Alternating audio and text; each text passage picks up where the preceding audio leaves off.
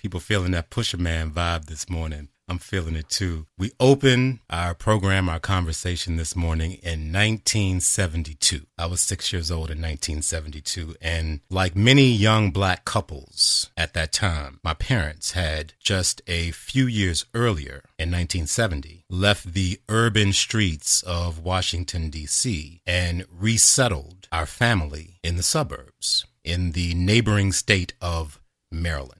And along with the exodus of many black folks from the city to the suburbs, there was at that time also a good number of white people who were also fleeing major urban cities across the country. Now, remember, this was just a few years after the 1968 riots, which all began, of course, as we know, after the assassination of Reverend Dr. Martin Luther King Jr. So, a lot of people, both white and black, were eager to make their way from those more densely populated areas into spaces where they would perhaps be more secluded, more spread out, and maybe even feel safer in their suburban homes than they did in the more closely held quarters of city life. So my parents were among that migration. And as white folks fled the city as well, they many times left behind theaters theaters that ran movies marketed just to them. And white theater owners were at once left with a whole lot of empty white movie theater seats with films ready to show that the black masses still populating those urban spaces weren't necessarily flocking to see.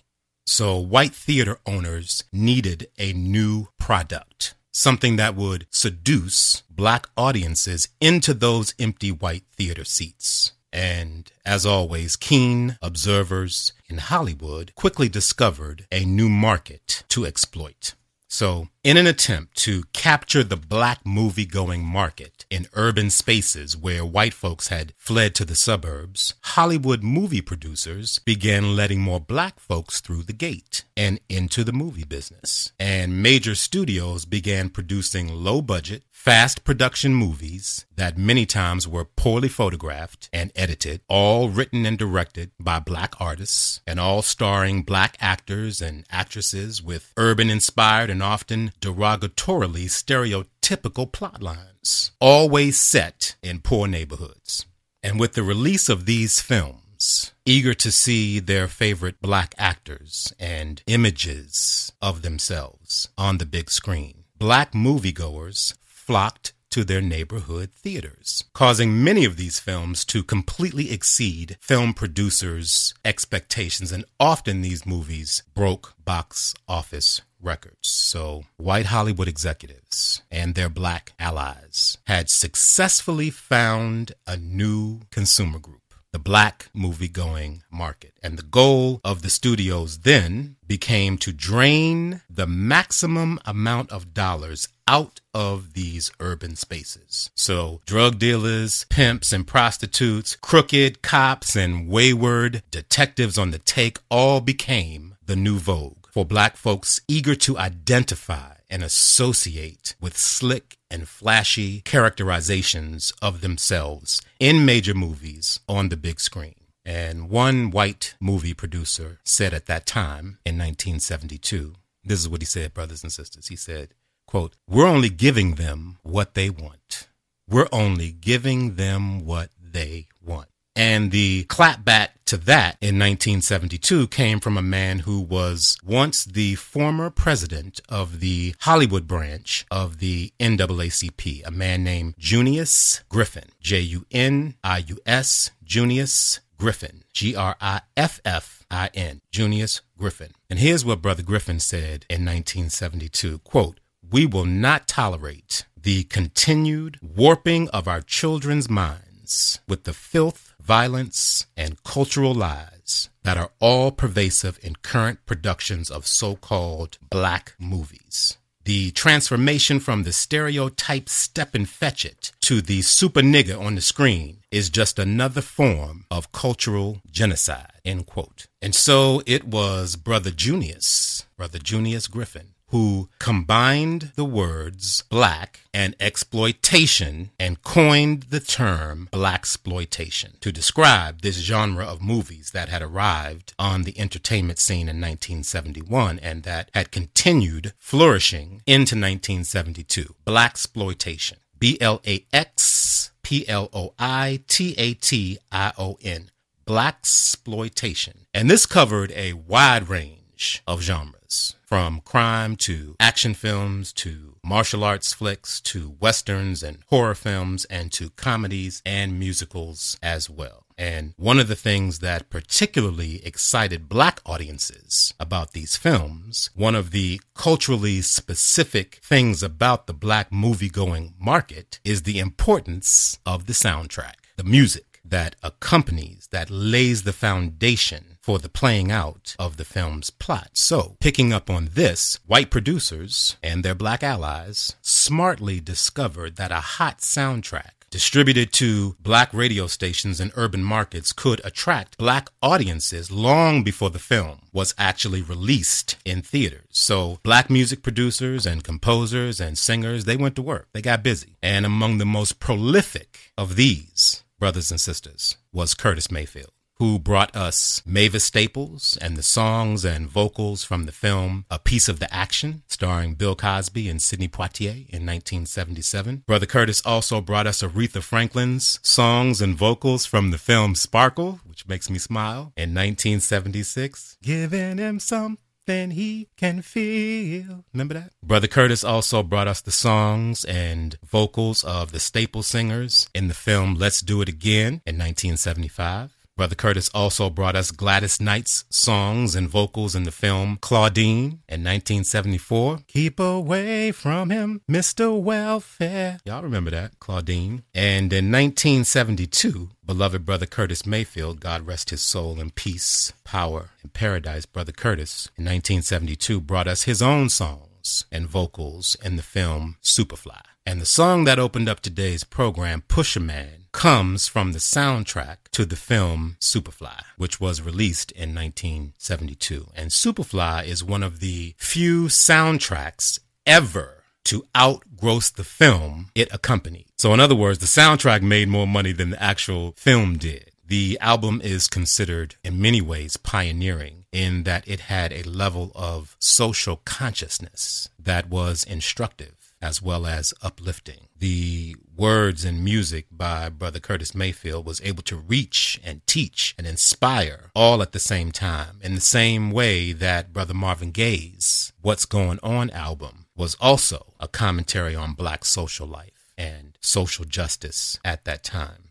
Now, True to its black exploitation roots, much of the film Superfly was about poverty and drug abuse, and the song we opened up with this morning, Pusher Man, is a prime example of that, of those themes. Now, most of us associate the Pusher Man with the corner drug dealer who is peddling marijuana and cocaine and heroin. That tends to be our initial conception of the pusher man, the block boy dope dealer that ever ready presence who, just like the white Hollywood movie producer, is there giving them what they want. People pushing things on us that they say we want. People pushing things on us that they say we want. I have had four pushers in my life as a drug addict. And we've talked about that extensively in this space, and we are not going to talk about that this morning. And for some of you, when I've talked about those things right here in the past, for many of you, you thought I was talking about something that you could in no way, shape, or form relate to. Many of you thought to yourself, I have never had a dealer, a pusher in my entire life. I know not of what the brother speaks of. And so I'm here this morning with you to share with you that you do, in fact, have a pusher man in your life. You do. And you probably have several pushers in your life right now. There are people, entities, energetic forces, corporations, big businesses pushing things on you right now that they say you want. 1972, the white movie producer, we're only giving them what they want. 2017, we're only giving them what they want. The rationale and the reasons are timeless. Your pushers have been doing this for a very long, long time, way back into history, for hundreds and hundreds of years. So this morning, I am going to formally introduce you to just one of your pushers. And this may be, who knows, the number one pusher man in your life today. This pusher is sneaking his product into your everyday life in ways subtle and covert, and he has most of us hooked on what he's selling. And we faithfully buy it almost every single day in ways both conscious and unconscious. And just like any good drug dealer on the street corner, this pusher man gives you just a taste of his product and almost everything you buy at your local grocery store. His product is in all those packaged and processed quote unquote food items you mindlessly buy every single day. This pusher man is very good at what he does. The number one pusher man in many of our lives is selling us white gold every single day. And you are depending upon him every single day in some way, shape, or form. And he is always there to give you what you want and not what you need. Your pusher man is selling you white gold. He is your daddy, and he has you hooked on his sugar, white gold, sugar. And to be more specific, sucrose, refined sugar made from sugarcane and beets, stripped of all its vitamins and natural simple sugars and processed into chemical crystalline granules for mass human consumption. Sucrose. It is the one addiction that most Americans share. Sugar. Sucrose. White gold. And sugar has a history that is vast and deep and profitable and heartbreaking. Not so very long ago, sugar, the stuff you dumped in your coffee this morning, was called white gold for the fortune it guaranteed everyone who manufactured it. Well, almost everyone. Slaves worked it, Europeans consumed it, traded it, and dreamt about it, and nations went to war over it. Sugar was the petroleum of its time, and Cuba was the oil field everyone wanted to tap. For centuries, cane juice was the lifeblood of Cuban existence. If you grew sugar cane and had a way to crush out the juice, you would become very wealthy indeed. But to harness that wealth, you needed brawn, and lots of it. The guarapo is about 20% sucrose, and sucrose, of course, is the sweet molecule that we're after in the refinement process. The remaining 80% is mostly water, and to get at the crystals, the sugar crystals, you have to boil that 80% of water away. And traditionally, this was done in a series of kettle like vats that were tended around the clock by the slaves, usually in four hour shifts because the heat was so intense. It was literally boiled and skimmed and boiled and reboiled until the sugar crystals finally appeared. Just how did the juice of the sugarcane plant become so precious? And why did almost every aspect of Cuban life revolve around its production? Even more importantly, why did Cuban history become a story of sugar? The answer lies, like all good answers, in the past. European eyes first gazed upon Cuba on October 28, 1492. Christopher Columbus, in the service of the King of Spain, went ashore on the far eastern edge of the island and was awed by what he saw. He wrote in his diary that same day I have never seen anything so beautiful. The country around the river is full of trees, beautiful and green and different from ours, each with flowers and its own kind of fruit. There are many birds of all sizes that sing very sweetly, and there are many palms different from those in Guinea or Spain. I took the small boat ashore and approached two houses that I thought belonged to fishermen. The people fled in fear. There were many fire hearths, and I believe that many people lived together in each house. I ordered that not one thing be touched, and thus it was done. Well intentioned though it was, Columbus's no touch policy didn't last long. According to legend, on a subsequent voyage from the Canary Islands, Columbus received a parting gift of several sugarcane plants.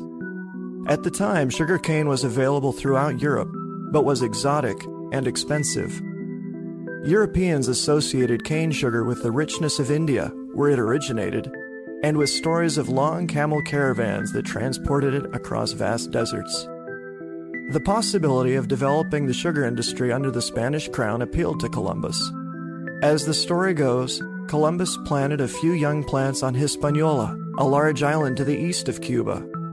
The combination of sun, rain, and fertile soil were perfect, and the plants thrived.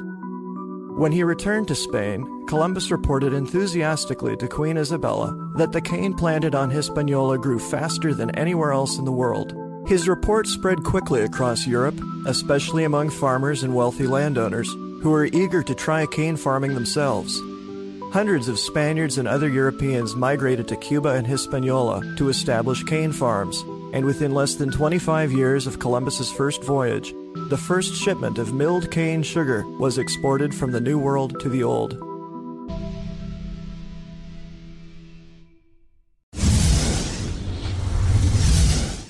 Mention of the island Hispaniola, where the sugarcane grew faster than any other place at that time. That island of Hispaniola is the same island today that is shared by the countries Haiti and the Dominican Republic.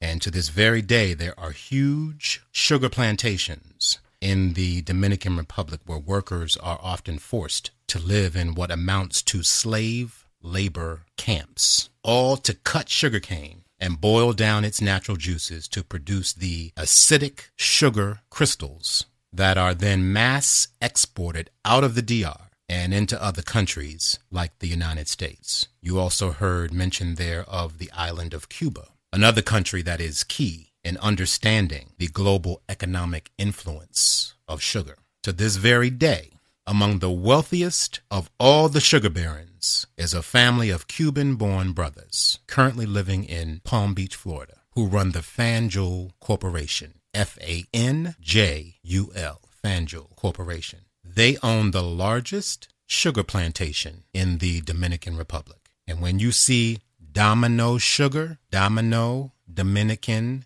Domino sugar on your supermarket shelves, you are seeing a product of the Fanjul brothers. So we're going to get into all of that this morning, the story of sugar and more importantly, the deadly impact that the overconsumption of sugar has on our bodies. Many of us are addicted. In fact, I would say that most of us are addicted and we don't even know it. We are unaware of it, many of us.